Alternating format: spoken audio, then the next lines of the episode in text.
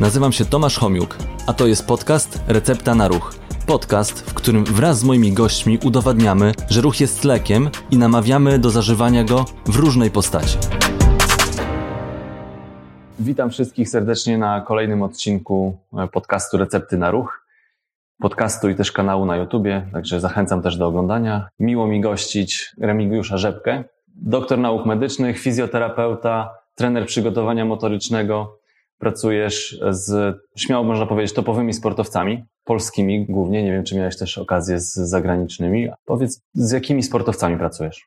Witam wszystkich serdecznie. Po pierwsze chciałem podziękować Tomku za zaproszenie do projektu Recepta na Ruch. Jak już wspomniałeś, jestem i fizjoterapeutą, i trenerem przygotowania motorycznego. Moje ostatnie lata to przede wszystkim praca w obszarze przygotowania motorycznego, głównie w Polsce, przede wszystkim w Polsce i ze sportowcami na różnym poziomie, od y, sportu dzieci i młodzieży do dwa lata temu wstecz pracy z najwyższą grupą sportowców, sportowców zawodowych z reprezentacją Polski. Także jest to szerokie spektrum doświadczeń reprezentacji Polski w piłce nożnej, dodajmy, tak? Czy też z ostatnim, innymi reprezentacjami? W ostatnim czasie tak. Moja przygoda w piłce nożnej to była też między innymi e, współpraca z trenerem Nawałką, jego sztabem przez pięć lat z reprezentacją e, Polski w piłce nożnej. Natomiast też pracowałem w innych dyscyplinach, w grach zespołowych, wcześniej na etapach swojej kariery zawodowej i aktualnie też koordynuję przygotowanie motoryczne w koszykówce, w grupach młodzieżowych, czyli od U14 do e, praktycznie U19 najstarszej grupy. Jestem koordynatorem, sam pracowałem w trakcie teraz e, tego okresu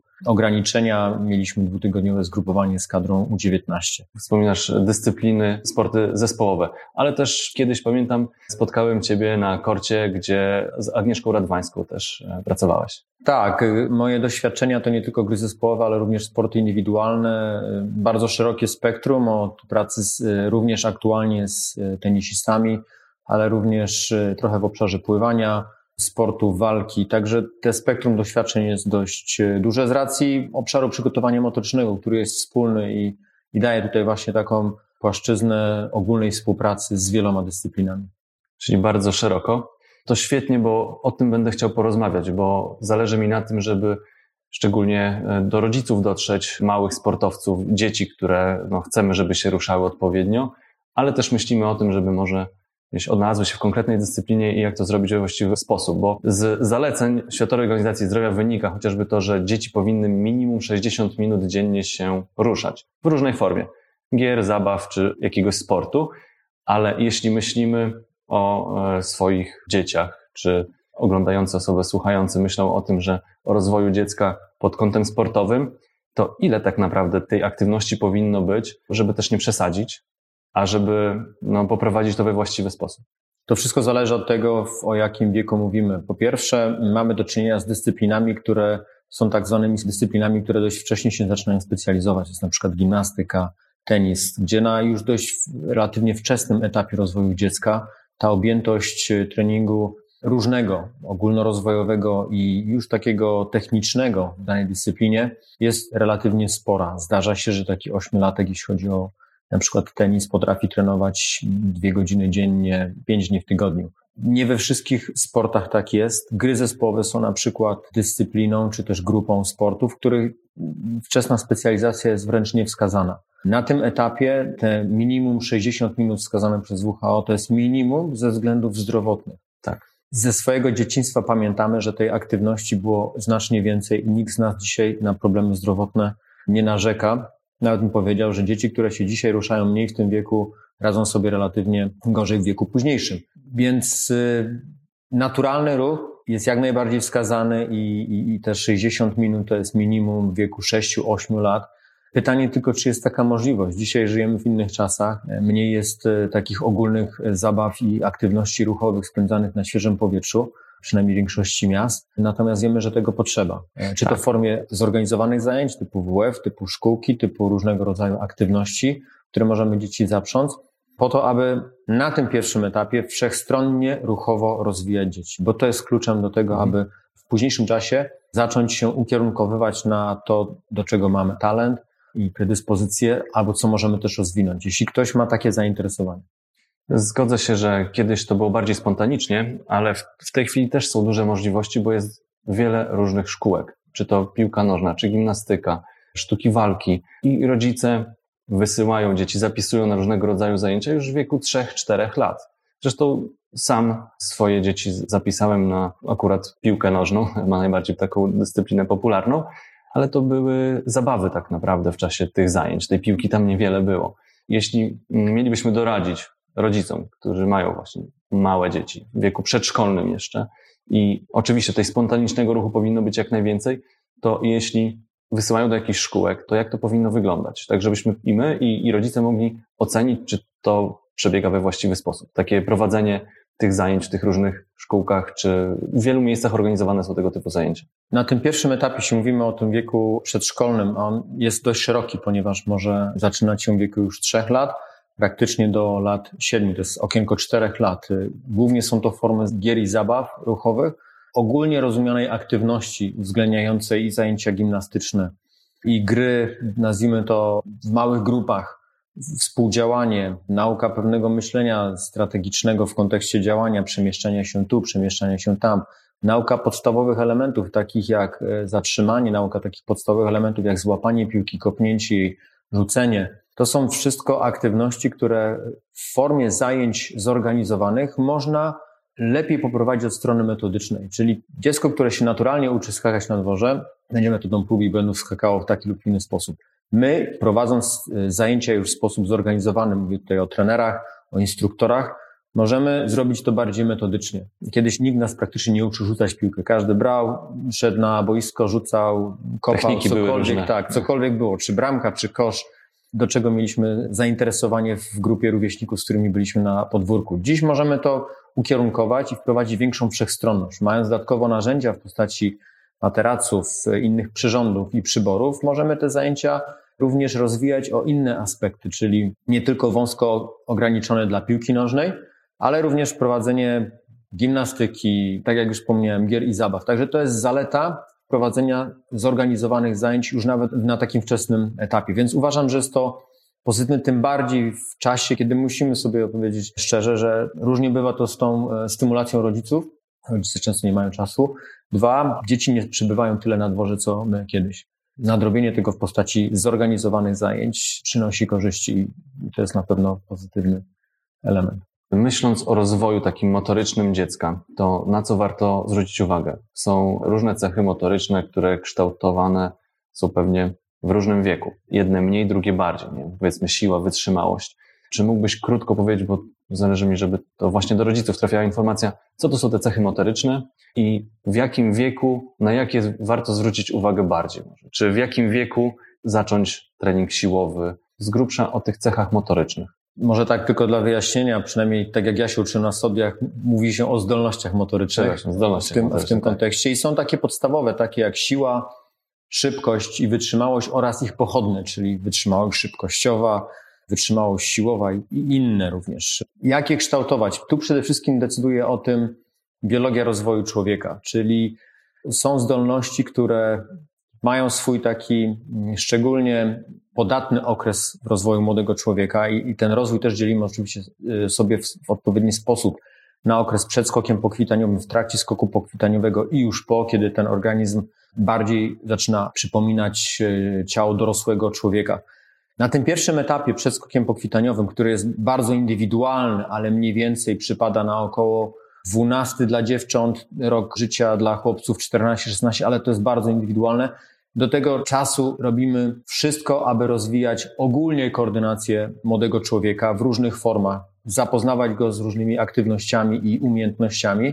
Po skoku pokwitaniowym praktycznie każda zdolność motoryczna może być rozwijana w sposób bardziej ukierunkowany. I w tym momencie pojawiają się już kierunki działania, ponieważ skok pokwitaniowy, jeśli przyjmiemy chłopców, to jest okres około 14-16 roku życia, więc jeżeli około 16 roku życia młody człowiek już wiemy, że przeszedł ten okres najbardziej dynamicznego wzrostu, no to jest już mniej więcej określony co do tego, w którym kierunku będzie szedł, jeśli chodzi o sport. Czyli będzie to koszykówka, czy będzie to piłka nożna, czy jakaś inna dyscyplina. No, wiemy to też zazwyczaj wcześniej, jeśli chodzi o jego zainteresowania. Więc obszar jego zainteresowań będzie nam też określał to, co powinniśmy rozwijać, bo wiemy, co w danej dyscyplinie jest istotne.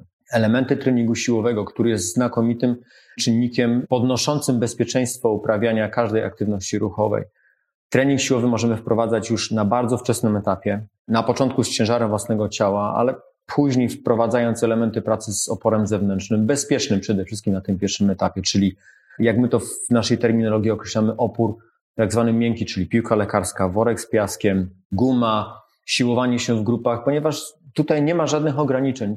Dzieci naturalnie biegając, skacząc, dużo bardziej obciążają swoje ciało niż to, jeżeli wezmą do ręki 5 czy 6 kilogramową piłkę lekarską. To jest dziwne, że my się mhm. czasami boimy ciężarów, a skacząc obciążamy dwu, trzykrotnie bardziej swoje ciało niż z jakimkolwiek obciążeniem to mało osób ma taką wiedzę, że to tak wygląda. Jak to już się zmierzy i mamy dostęp do badań i sprawdzamy to, to się okazuje, że... My dzisiaj nie musimy nic zmierzyć. Dzisiaj, jeżeli tylko czytamy i mamy głowę otwartą na wiedzę, uzupełniamy tą swoją wiedzę, to to wiemy to już, po prostu. To jest zbadane dawno. To jest zbadane, tutaj nie trzeba już nic więcej tak. określać. Także wprowadzenie do elementów ćwiczeń siłowych na bardzo wczesnym etapie, oczywiście relatywnych do wieku rozwojowego dziecka, czyli na początku ma to przede wszystkim formę różnego rodzaju gier i zabaw. To, co jest jeszcze bardzo istotne, to, to stymulowanie dzieci do, do aktywności ruchowej. Dzisiaj mamy problem ogromny z tym, że e, dzieci się ruszają mniej, bo nie są w naturalnym środowisku na zewnątrz. Takie mamy dzisiaj czasy, każdy się boi, że tam za rogiem czyha nie wiadomo co. Niestety też, co trzeba powiedzieć jasno i otwarcie, o tym zresztą w środowisku mówimy głośno, polski system edukacji ogromnie zaniedbuje pierwsze trzy lata w szkole podstawowej. Klasy 1-3 są prowadzone w większości wypadków przez osoby do tego nieprzygotowane, w warunkach czasami ciężkich, ale przede wszystkim przez niespecjalistów.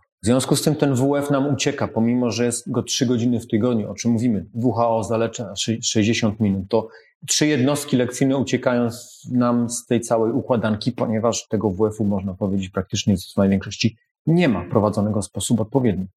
A gdzie moglibyśmy prowadzić go odpowiednio? Więc teraz sumując te wszystkie elementy, ucieka nam ten czas. Ucieka czas krytyczny dla rozwoju dzieci. Więc to, co możemy zrobić, to my, mówię to my jako rodzice, możemy wyjść z tymi dziećmi na zewnątrz, pozwolić im się bawić, pozwolić im tą aktywność prowadzić. Jeżeli nie mamy na to czasu, to stymulować tego typu działania, czyli wysłać na zajęcia, pozwolić się dzieciom po prostu bawić, bo w naturalnych formach na tym pierwszym etapie to jest coś, co utrzymuje chęć ruchu i stymuluje rozwój. Kiedyś chodziliśmy po drzewach i nikomu się nic nie stało. Chodząc po tych drzewach, dzisiaj sobie dużo lepiej radzimy z siłą kończyn górnych niż dzieci, które obserwujemy dziś. Kiedyś musieliśmy nosić siatki, dzięki czemu ta siła kończyn górnych, stabilność tułowia była lepsza. Dziś mamy problem, dziecko ma podnieść pół zgrzewki wody i nie przejdzie z tym 10 metrów. Także generalnie na tym wczesnym etapie zachęcam do tego, aby tej aktywności nie dusić i stymulować w najbardziej naturalny sposób, jak się da. Nie bać się, że coś się stanie. Skoro my przeżyliśmy, przeżyją nas też nasze dzieci. Potem to... szukajmy już rozwiązań takich, które pozwalają nam przygotować dzieci lepiej do ruchu. Trening siłowy absolutnie nie jest żadnym przeciwwskazaniem, wręcz przeciwnie trening siłowy poprawia bezpieczeństwo wykonania ruchu. Przygotowuje. Tak, jest profilaktyką. Od kiedy można ten trening siłowy u dziecka wprowadzać? Bardzo wcześnie. To tak jak na, o tych, e, już mówiłeś o tych piłkach lekarskich, o takich formach, ale jeśli, no nie wiem, ktoś myśli, że puści dziecko na siłowni, to kiedy?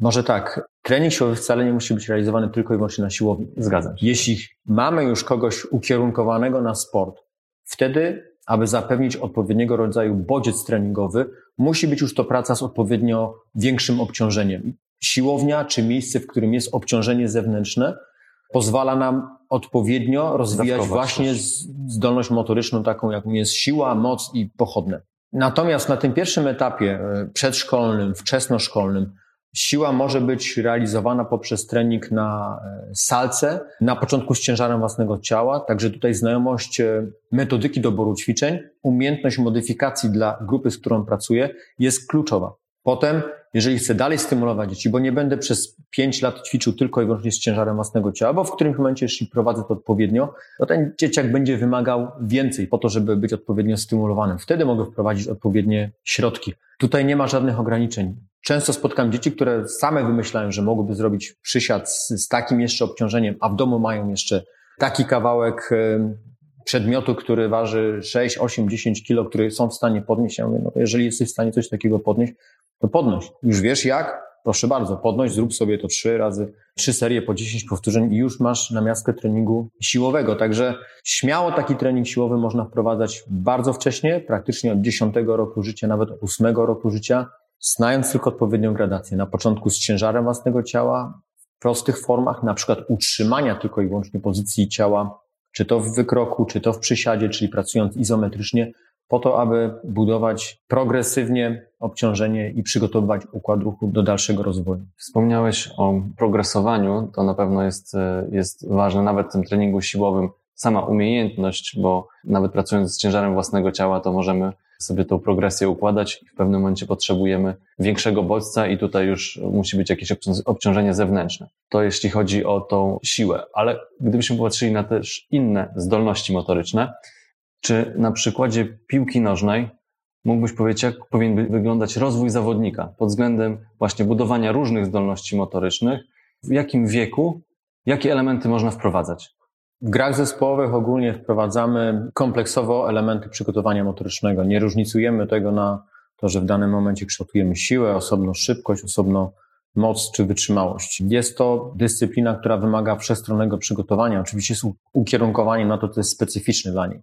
Na najwcześniejszych etapach zwracamy uwagę na to, aby budować przede wszystkim na właściwej technice poruszania się technikę użytkową i elementy związane z taką najprostszą, nazwijmy to taktyką na wczesnym etapie, kiedy uczymy dzieciaków przede wszystkim, jak się poruszać po boisku, o co w ogóle w tej dyscyplinie chodzi, jak panować nad piłką, czyli przyjąć, podać, jak sobie radzić, oddać strzał, to jest najistotniejsze na tym pierwszym etapie, jeżeli rozpoczynamy uprawianie piłki w wieku 6 czy 8 lat. Motoryka tutaj jest wpleciona w integralną część treningu, czyli zazwyczaj odnosi się do rozgrzewki, może czasami trochę wydłużonej rozgrzewki, w trakcie której uczymy właściwej techniki poruszania się, takich elementów jak przyspieszenie, zatrzymanie, zmiana kierunku, tych fundamentalnych wzorców ruchowych, które są ważne do tego, aby bezpiecznie i efektywnie się poruszać na boisku. Z czasem oczywiście ta gra zaczyna się komplikować, czy trening zaczyna się rozwijać od coraz bardziej zaawansowanych form techniki użytkowej poprzez coraz bardziej zaawansowaną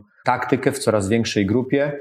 I oczywiście na pewnym etapie te zdolności motoryczne, jeżeli już jesteśmy tak w cudzysłowie poważni, że, że ta piłka zmierza w określonym kierunku, zaczynamy również wprowadzać bardziej zaawansowane formy kształtowania szybkości, siły, techniki poruszania się, zwinności, przyspieszenia, hamowania, jak również wytrzymałości, ale to musi iść w parze z rozwojem biologicznym młodego człowieka. I on jest bardzo różny, dlatego też e, mamy pewną ramę, która mówi nam, że tego rodzaju zdolności można kształtować relatywnie wcześniej z ciężarem własnego ciała, ale będziemy mieli przypadki, w których u niektórych podopiecznych wcześniej wprowadzimy elementy pracy z oporem zewnętrznym, a u niektórych musimy jeszcze chwilę poczekać, bo na przykład dynamicznie rosną i ta progresja obciążeń będzie mniejsza. Zazwyczaj jest tak, że w tym późniejszym okresie, kiedy całokształt wszystkiego, czyli rozumienie gry, chęć uprawiania dyscypliny, predyspozycje fizyczne zbiegają się, czyli ten młody człowiek dalej kontynuuje w wieku 18-20 lat, nawet ci szybko dojrzewający, czy wcześniej rozpoczynający trening siłowy, są dogonieni przez tych, którzy byli trochę mniej, powiedzmy sobie, dynamiczni, eksplozywni, ale mieli dalej tą pasję, mieli talent i chęć do tego, aby się rozwijać. Także te różnice, czasami bardzo widoczne na pierwszym etapie, potem się zacierają w okresie juniora czy, czy seniora. Doganiamy, do, ten młody człowiek, e, nawet czasami mniej trochę sprawny, dogania tego zawodnika, który był lepszy na tym pierwszym etapie. A czasami jest nawet tak, że ci tacy szybko rozwijający się wcześniej mogą odpaść po drodze w procesie selekcji z różnych powodów. Także tutaj w piłce nożnej przede wszystkim istotne jest po to, aby kompleksowo podchodzić, nie zapominać o tym, aby rozwijać wszechstronnie, uzupełniać te elementy, które w piłce nie występują, bo po to jest forma ścisła, po to są ćwiczenia motoryczne, aby robić to, czego z piłką się nie da zrobić. Więc y, tu jako trenerzy patrzymy na to bardzo szeroko, bo to jest najważniejsza część treningu, jak uczyć grać. Uczyć grać w znaczeniu rozumienia gry oraz operowania piłką. Natomiast motoryka jest bardzo istotna, żeby skutecznie i efektywnie grać w piłkę nożną, trenować piłkę nożną i robić to bezpiecznie. Piłka nożna jest taką dyscypliną, gdzie jest taką wszechstronną, tak? ale są też dyscypliny, na przykład sporty indywidualne, sporty, które są, można powiedzieć, asymetryczne, że jedna część ciała jest bardziej używana. Jeśli chodzi o dzieci, to czy jest, kiedy warto zaczynać, kiedy nie warto zaczynać? Wchodzić już w taki sport, gdzie, no nie wiem, tenis przykład. Trening motoryczny jako taki, jego pierwszym zadaniem jest umożliwienie optymalnego uprawiania danej dyscypliny, jeśli mówimy o sporcie. Więc trener przygotowania motorycznego, fizjoterapeuta, a rodzic powinien mieć świadomość taką, że czy powinien mieć wiedzę o tym, co jest ważne dla bezpiecznego trenowania danej dyscypliny. Jeżeli to jest tenis, to muszę budować siłę kończyn górnych po to, aby bezpiecznie tą rakietą uderzać. I sam fakt trenowania tenisa nie sprawia, że jestem silniejszy. I temu służy nam trening motoryczny ukierunkowany. To jest tak jak y, przygotowanie się do wojny. Gromadzimy zapasy, czyli budujemy z małych elementów coś, co nam pozwala realizować potem jakieś zadanie.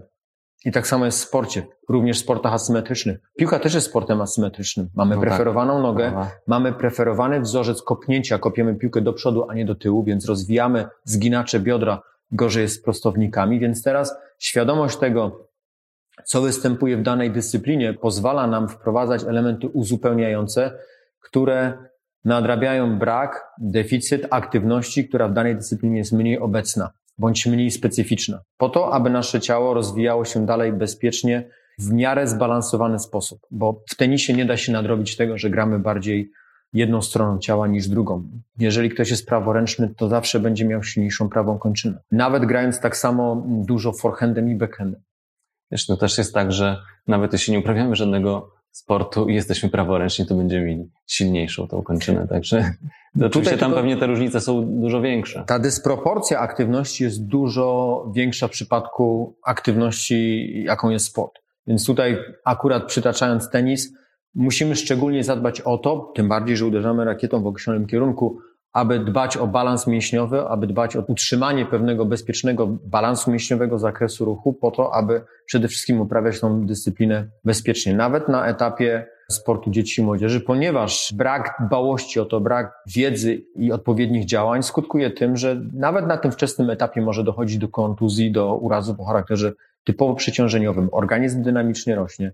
Serwujemy mu dawkę aktywności bardzo specyficznej, do której czasami nie jest przygotowany, bo jak wiemy, dzisiaj młodzież jest mniej sprawna niż lata temu wstecz i oczekujemy, że będzie to bezpieczne. Nie, nie zawsze tak jest. Bądź też pojawia się dość wcześnie sufit, bo samym treningiem technicznym nie jesteśmy w stanie zapewnić bezpiecznego uprawiania danej dyscypliny. I, I to już wiemy. I to już wiemy, to już są setki badań, przykładów, tysiące, tak jak mówię, nawet nie wspominając o tym, że trening motoryczny ma pomóc y, być szybszym, efektywniejszym na boisku, to w pierwszej kolejności my jako fizjoterapeuci, trenerzy przygotowania motorycznego traktujemy trening motoryczny ukierunkowany przede wszystkim jako element podwyższający bezpieczeństwo uprawiania tej dyscypliny, czyli ten aspekt profilaktyki urazów, która jest związana z, z uprawianiem danej dyscypliny, staramy się ten wskaźnik urazowości obniżyć. Na pewno świadomość, y, jakie elementy profilaktyki są istotne, rośnie, ale czy mógłbyś krótko wymienić, co składa się na to profilaktykę w przygotowaniu e, sportowca? Z takich najistotniejszych elementów, moim zdaniem, to jest dbałość o właściwą technikę ruchu, który wykonujemy.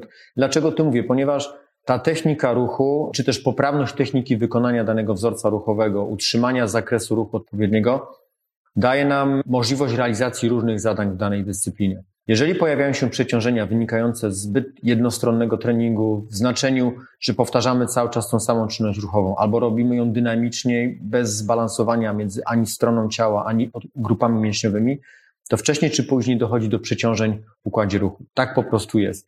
Więc teraz dbanie o właściwy zakres ruchu, mobilność naszego ciała jest pierwszym elementem. Jeżeli mamy ten zakres utrzymany w miarę w bezpiecznym przedziale, to powinniśmy go jeszcze bardziej utrwalać poprzez aktywność mięśniową odpowiednią. I tutaj wkracza w to trening siłowy, trening e, mocy plyometryczny, odpowiednie nauczanie techniki lądowania, czyli koordynacji podczas lądowania, czy to z góry lądując po wyskoku, czy podczas zatrzymania się do przodu, czy do boku, ponieważ to są momenty, w których najczęściej dochodzi do, do urazu.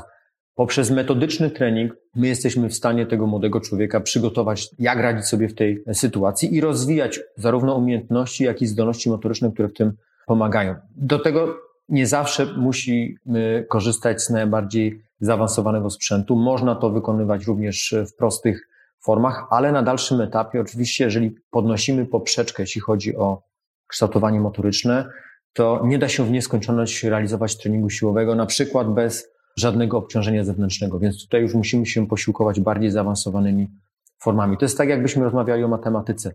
Na pewnym etapie, jeżeli przygotowujemy kogoś do zawodu informatyka, to nie da się tylko i wyłącznie pracować na liczydle, na kartce papieru, czy na linijce, czy na ekierce. wprowadzamy komputer, wprowadzamy bardziej zaawansowane narzędzia matematyczne do tego, aby go przygotować do tego, co dzisiaj jest współcześnie wymagane w obszarze na przykład informatyki czy matematyki. I tak samo jest w sporcie. Dzisiaj sport wymaga bardzo wysoko zaawansowanych technologii na tym dalszym etapie, ale już na tym pierwszym, nazwijmy go poważniejszym, wiek 16 lat, 18, tutaj musimy już być bardziej ukierunkowani, po to, aby nasz podopieczny nie odstawał od celu, do którego on sobie sam gdzieś tam wyznacza albo chce dążyć.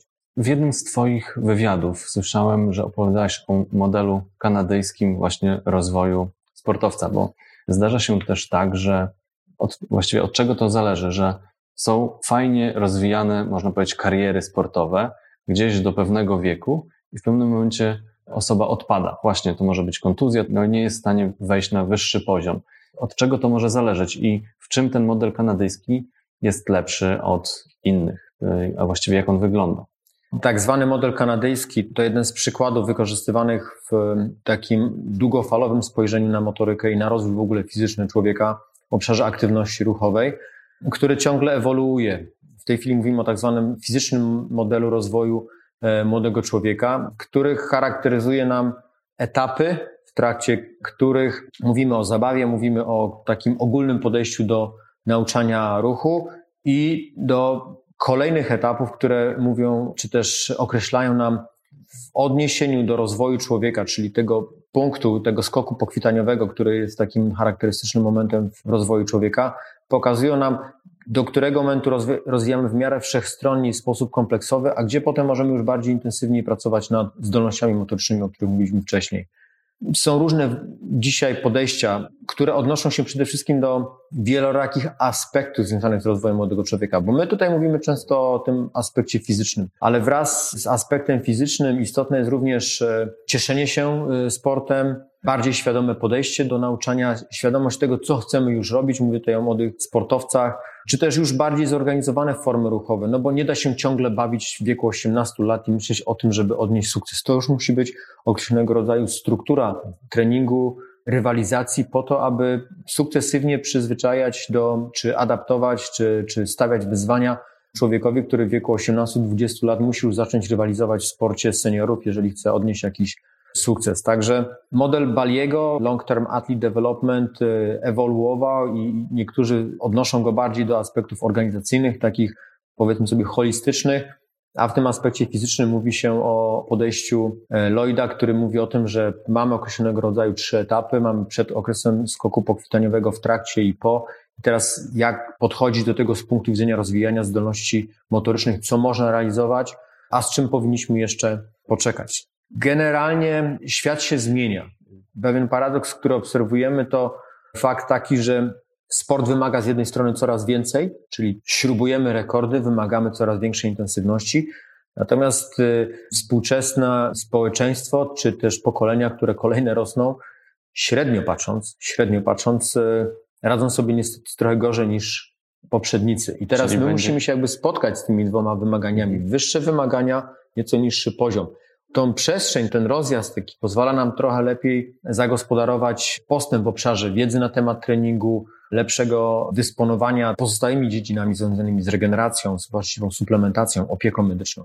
Natomiast nadal pozostaje bardzo wiele tutaj do zrealizowania w obszarze tego podstawowego rozwoju motorycznego, który dzieje się na boisku, pod domem, z rówieśnikami, w domu z rodzicami, w szkole. I tutaj musimy o tym pamiętać, że tutaj mamy ogromne pole do rozwoju i do poprawy.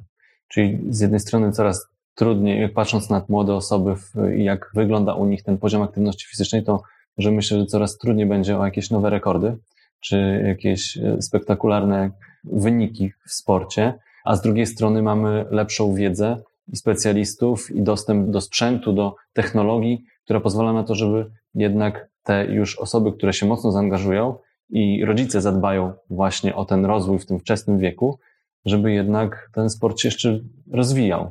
Sport będzie się rozwijał, ponieważ e, jakby złożoność funkcjonowania sportu na tego najwyższym poziomie jest dość specyficzna. Ostatnio gdzieś czytałem wywiad, że kiedyś w jednym z czołowych szkockich klubów e, zawodnicy, którzy grali w podstawowej 11 byli zrekrutowani z populacji sięgającej nie dalej niż 20 e, kilometrów. Dzisiaj czołowe kluby na świecie rekrutują z obszaru kilku tysięcy kilometrów. Najlepsze kluby na świecie mają skautów rozrzuconych po całym świecie. Więc ta struktura selekcji do tej najwyższej grupy, najbardziej zaawansowanej jest zupełnie inna. Co oznacza, że sport dalej będzie śrubował rekordy, ponieważ zawsze to będzie bardzo wąskie wybieranie z jednostek najbardziej utalentowanych i wspieranie ich dostępną technologią, wiedzą z obszarów różnych. Natomiast ważne jest to, bo możemy patrzeć oczywiście w telewizor, fascynować się tym, że ten potrafi zrobić to, ten potrafi zrobić tamto.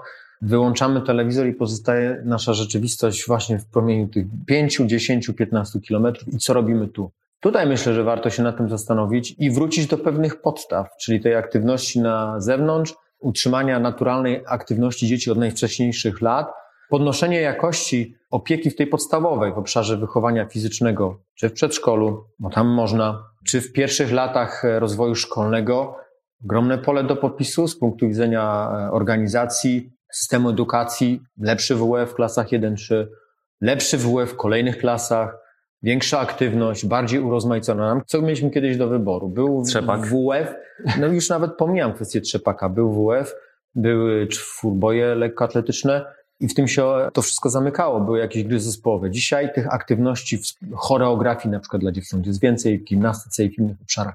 Ja nie Tego, wiem, o to powinniśmy dbać. To, to się zgadza. Z jednej strony rodzice, z drugiej strony szkoła. Ja pamiętam, jak w czasach szkolnych, szkoły podstawowej, ja brałem udział w wielu zawodach lekkoatletycznych, jakich biegi przełajowe, sztafeta. Dużo się działo i to bardzo urozmaicone były te zajęcia wychowania. Nie wiem, co się zmieniło, że w tej chwili jakoś nie widzę organizowania tego typu. To był pewnie czas poświęcony taki trochę tych nauczycieli prywatny po to, żeby zaangażować gdzieś dzieciaki. Teraz no każdy ten swój czas bardzo patrzy, żeby optymalnie go wykorzystać i być może nie ma już, nie wiem, czy to jest kwestia, że takiej, takiej kadry nauczy, nauczycieli. Co się zmieniło właściwie, że, że to teraz tak wygląda? Świat się zmienił i dziś, co jest myślę, że największym wyzwaniem, zmieni się styl życia. Dzisiaj nawet dzieci, które uwielbiają piłkę nożną, prowadzą zajęcia z 8 i 10 latkami, przychodzą na trening i gdybym nie zaordynował im ćwiczenia, to będą rozmawiały na temat e, gier komputerowych. No smutne. Ale taka jest rzeczywistość, więc y, możemy różnie do tego podchodzić i się odnosić, ale dzisiaj generalnie y, natura przegrywa z rozwojem cywilizacyjnym jego niekorzystnymi wpływami, czyli elektroniką i tym, w jaki sposób elektronika wdarła się w mózgi dzieci. Po prostu tak jest. Ja nie chcę tutaj teraz jakichś krucjatyw wytaczać przeciwko światu medialnemu, ale to jest temat do zastanowienia się dla wszystkich rodziców, na ile móc kontrolować to, czy wpływać na to, aby już od tych najwcześniejszych lat po prostu ograniczać kontakt y, tego świata elektronicznego, ponieważ no, on zabiera ochotę na poziomie stymulacji bodźców, zabiera ochotę do aktywności ruchowej, bo to dostarcza takiej samej przyjemności w sensie stymulacji mózgu, co aktywność ruchowa jest mniej wymagająca. Wybieramy ścieżkę krótszą, przynajmniej na pewnym etapie, bo się dziecko daje wciągnąć, bo nie ma jeszcze świadomości mhm. takiej, na ile jest mu to potrzebne bądź niepotrzebne w życiu i idzie za łakociem w postaci zaspokojenia. Czegoś łatwego. Czegoś łatwego. Kiedyś tego nie było, więc były dwa czarno-białe programy, więc się szło na dwór, bo tam było fajnie. I jedna bajka działo, wieczorem. Tam było stymulowane. Już nawet pomijam bajkę, bo to się, bajkę też się omijało, jeżeli była fajna gra na dworze. Więc po prostu takie są czasy i teraz my, dorośli, się musimy z tym zmierzyć bardziej, bo dzieci reagują na to, co się im dostarcza. Tak. Ja też mam swoją taką receptę na, na ten ruch i mam dzieci w wieku 9-11 lat.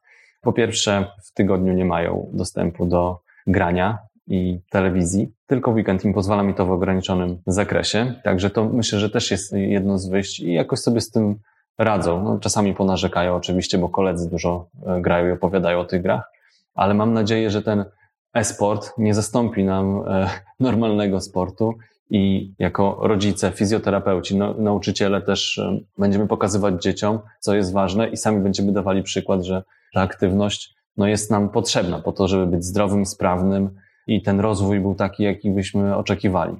Na początku Czy... myślę, że nie ma co oczekiwać nie wiadomo jakiej świadomości od dzieci. One wybiorą rzecz, która jest dla nich fajna, przyjemna, więc nawet jakbyśmy zrobili taki eksperyment, że zaordynujemy im cztery różnego rodzaju treningi, w których jest jakaś zabawa, to bez preferencji, czy to jest e, piłka taka, czy inna, to dzieciaki wybiorą coś, co jest ciekawego i fajnego. I czy to jest koszykówka, czy to jest piłka nożna, to w tym kierunku pójdą. Dzisiaj niestety elektronika zabiera im tą możliwość korzystania z aktywności ruchowej, która jest nieco męcząca, ale jeśli my zdecydujemy się na to, że ograniczamy świat elektroniczny, to one mają szansę pójść w kierunku ruchu. Jakiegoś. Czy to będzie taka zabawa, czy inna zabawa, to pewnie tam pójdą. Jest pytanie tylko, jaką jakość tej zabawy im dostarczymy, czy jaką zastymulujemy. Bo nie chcę tutaj też znowu wytaczać, ani też za bardzo filozofować, ale są sytuacje, dzieci pojadą na obóz taki czy inny, czy tak jak opowiadasz, gdzie kontrolujesz tą interakcję z mediami, one się odnajdą w tym świecie bez elektroniki doskonale, znajdą zabawę taką czy inną. Jest tylko pytanie dzisiaj, co mają przed sobą do wyboru. Jeżeli mają telefon i hulajnogę, myślę, że większość wybiera telefon, bo tam się coś dzieje, tam jest action bardzo szybki, nie wymagający zmęczenia. A my możemy tylko dyskutować i filozofować na temat tego, że to jest gorsze. Nie, no, trzeba pokazać, w, w dłuższej perspektywie. Trzeba tak. pokazać dzieciom, że jest coś równie fajnego, tak? Czyli znaleźć też takie miejsca, gdzie będą zaciekawieni, będą głodni tej nawet aktywności, która powoduje, że się zmęczą, ale jeśli nawet mają tam kolegę, koleżankę, no jest dużo, dużo łatwiej. Wiem, jak to wygląda, że na takie zajęcia, gdzie jest jeszcze kolega taki i taki, no to chętniej pójdą niż wtedy, kiedy się zaprowadzi do grupy nieznajomych, bo właśnie tak e, z tym graniem, to tam też się spotykają w tych grach ze, ze znajomymi. Także no jest kwestia pokazania naprawdę ciekawych form dla tych dzieciaków, szukania tych form, które mogą się im spodobać, czyli szeroko piłka nożna, czy jakiś sport indywidualny, żeby im pokazać, co ten świat sportu ma do, do zaoferowania. Ja bym nazwał to aktywnością ruchową, bo to nie zawsze musi być tak, oczywiście, tak, sport, tak, tak. to może być aktywność ruchowa i ona też, patrząc po prostu realnie, ta aktywność ruchowa ma w naturalny sposób wypełnić potrzebę ruchu dziecka. Patrząc nawet na wyselekcjonowane grupy w siódmej, ósmej klasie, statystyka pokazuje, że 2%, 3% z tych dzieciaków będzie miało do czynienia z sportem w wieku 18 lat, później na różnym poziomie, od tego najwyższego do sportu amatorskiego. Ale chodzi o to, aby nie utracić tej chęci ruchu. Jeżeli teraz zastąpimy to stymulowaniem bodźca, czy stymulowaniem bodźcami postaci elektroniki, no to dzieci tracą ochotę na ruch, bo mówią, o proszę bardzo, mózg jest zadowolony z tego, że coś się tutaj dzieje, a niekoniecznie muszę się męczyć, no bo wybiorę sobie rzecz prostszą. Więc y, dzieci do pewnego etapu nie tracą ochoty na ruch, my im tylko czasami po prostu podsuwamy coś, co potem ich zniechęca od tego. Albo co ich jest, oducza, albo co jest pozwala zapomnieć na to, tak. Y, o tym, że jest coś takiego jak aktywność y, ruchowa, bo czy to jest plac zabaw, gdzie tam przecież nie mamy sportu, tylko jest jakaś aktywność, która dzieci potrzebują tą energię rozładować, czy w tej formie, czy w innej. To musimy robić. I mamy tutaj my jako dorośli pole do popisu. Sami angażując się w to, lepiej organizując formy edukacyjne, takie jak szkoła, przedszkola, przecież nie ma problemu, żeby realizować dobre zajęcia ruchowe. Nauczyć dzieci przewrotu przód. Jak to jest, że dzisiaj z przedszkola dzieci wychodzą do pierwszej klasy szkoły podstawowej i nie potrafią zrobić przewrotu przód? Przecież spędzają tam prawie tyle samo czasu. Jak policzymy sobie, dzieci się w wymiarze minimalnym w przedszkolach są od 8 do 13. Przynajmniej taką znam regułę. Mogą być dłużej, w zależności od tego, jak to wygląda. Czy tam się nie da zorganizować zajęć, w których dzieci zrobią parę tych przewrotów do przodu albo do tyłu systematycznie, dwa, trzy razy w tygodniu? Ten nauczyciel w klasie pierwszej będzie miał już zupełnie innego rodzaju, inny materiał, w cudzysłowie, z którym pracuje, aby dalej rozwijać tą aktywność ruchową, która wiemy, że jest ważna. Wszyscy mówią, że to jest ważne. No oczywiście, że jest ważne, tylko co my w tym kierunku robimy? To jest to bardzo istotne, nawet nie patrząc na sport. A sport sam się obroni, bo w tym etapie dziewięciolatka, dziesięciolatka, kiedy ten dzieciak zaczyna się interesować, czy taką piłką, czy taką piłką, czy rozwijać już bardziej zaawansowane zainteresowanie, bo chce bardziej grać w to czy w tamto, to on już jest dużo sprawniejszy na, na, na wejściu. Ale to od nas dorosłych zależy, jaki będzie WF w przedszkolach, w klasach 1-3 i dalej. To tak. nie dzieci same decydują o tym. To od nas zależy, jaka będzie sprawność tych dzieci i od nas zależy, jakie będzie zdrowie tych dzieci. Dzieci uczą się na początku poprzez obserwację. Jeśli ty jako rodzic jesteś aktywny, pokazujesz, że jedziesz na hulajnodze, że wsiądziesz na rolki, że rzucisz piką do kosza, że jeszcze ją kopniesz, a nie idź sobie powiedz. Akurat ja tutaj muszę się pochwalić, że nie, nieźle to wygląda, bo dzieci czasami sami ich zachęcam do wyjścia na podwórko na plac zabaw, a czasami mnie wołają, bo na przykład wiedzą, że tam nie będzie kolegów, bo koledzy właśnie mogą w tym czasie grać i nie będą mieli się z kim bawić, więc e, trochę może śmiesznie wyglądam, jak biegam po tych wszystkich e, zabawkach na placu zabaw, ale mi to sprawia Friday, mi to sprawia Friday i pokazuje, że, że tak to może wyglądać. Tak jak w innych dziedzinach życia, no chcemy na początku, żeby dzieci, czy inaczej, dzieci się uczą przez naśladowanie, więc jedną z tych form, czyli aktywność ruchowa, to jest też naśladowanie. No więc jeżeli teraz rodzic siedzi w komputerze, siedzi przed telewizorem, no to dzieci tak to samo. Mogą powtórzyć ten sam wzorzec. Dobrze, to myślę, że możemy powiedzieć, że, że ta recepta na ruch dla dzieci to jest między innymi pokazywanie dzieciom, że ta aktywność jest ważna i żebyśmy sami tą aktywność pokazywali, jak my ją wykonujemy i zachęcali dzieci do tego samego. To jest jeden z kierunków, zwłaszcza na tym pierwszym etapie, to jest podkreślanie tego nie tylko poprzez mówienie, ale również e, pokazanie, bo to jest naturalne. Ja jak pamiętam, zacząłem uprawiać e, sport, to w pewnym wymiarze, tym takim naturalnym moim dążeniem do pokonania rywala był mój pierwszy trener. Do momentu, kiedy byłem w stanie lepiej zrobić coś niż, niż on. I, I tutaj tak samo jest, jest to pewna taka rywalizacja, jeśli jest ktoś, oczywiście nie zawsze się tak da, ale na tym pierwszym etapie e, dziecko z rodzicem nie stanie jechać szybciej. Dzieci zawsze rywalizują. Tak, Lubią tak, rywalizować z dorosłymi i, i, dla nich pewną celowością jest to, żeby pokonać mamę, pokonać tatę w czymś tam. I my tą własną aktywnością pokazujemy, że to nie są puste słowa, że idź pobiegaj, bo będziesz zdrowy. No jak sam jesteś zdrowy, no to czym chcesz tutaj namawiać dziecko, nie? Natomiast dalej patrząc jakby od strony takiej też metodycznej i organizacyjnej, bardzo ważne jest to, abyśmy organizowali dobrze zajęcia jako trenerzy, jako fizjoterapeuci, jako instruktorzy, jako nauczyciele, bo to dla dzieci jest bardzo ważne. Potem ta pula, ta skala osób uprawiających aktywność ruchową dostępną dla tej dyscypliny czy dla tej dyscypliny jest dużo większa. Więc tu myślę, że receptą na zdrowie dla młodych ludzi jest aktywność ruchowa wczesna i dobra organizacja zajęć aktywności ruchowej nie tylko pod kątem sportu, bo to, że ktoś dzisiaj uprawia w wieku 14 lat, 16 lat piłkę, wcale nie oznacza, że będzie zawodowym piłkarzem. No jasne, no bo tych sportowców to będzie jakiś tam minimalny odsetek, ale wyrobienie nawyku aktywności fizycznej, wyrobienie nawyku ruchu, żeby on był codziennie w naszym życiu, to jest najistotniejsze. Przez przykład i przez dobrą organizację edukacji ruchowej, aktywności ruchowej od tych najwcześniejszych lat, z coraz lepszą jakością, bo to wiemy, że ma bardzo istotny wpływ na, na rozwój młodych ludzi. Dziś mamy na tyle dużo wiedzy, że jesteśmy w stanie to robić dobrze. Pytanie tylko, jak to robimy, jak to organizujemy w swoim środowisku, otoczeniu, w, w placówkach edukacyjnych. Jeśli robimy to dobrze, to, to nie ma się co obawiać. Dziękuję Ci, Remik, bardzo za rozmowę. Zachęcamy przede wszystkim rodziców, żeby zadbali o swoje dzieci i starali się pokazywać im, że sami są aktywni, zachęcali dzieci do tej aktywności. Mniej telefonów, mniej komputerów, a więcej ruchu. Dziękuję Ci, Remik, bardzo za rozmowę. Dziękuję za zaproszenie. I do zobaczenia do kolejnych odcinków. Przypominam, że recepta na ruch e, jako podcast się pojawiać będzie w połowie tygodnia, zawsze w środę o godzinie 12. Także zapraszam i do zobaczenia. Do zobaczenia.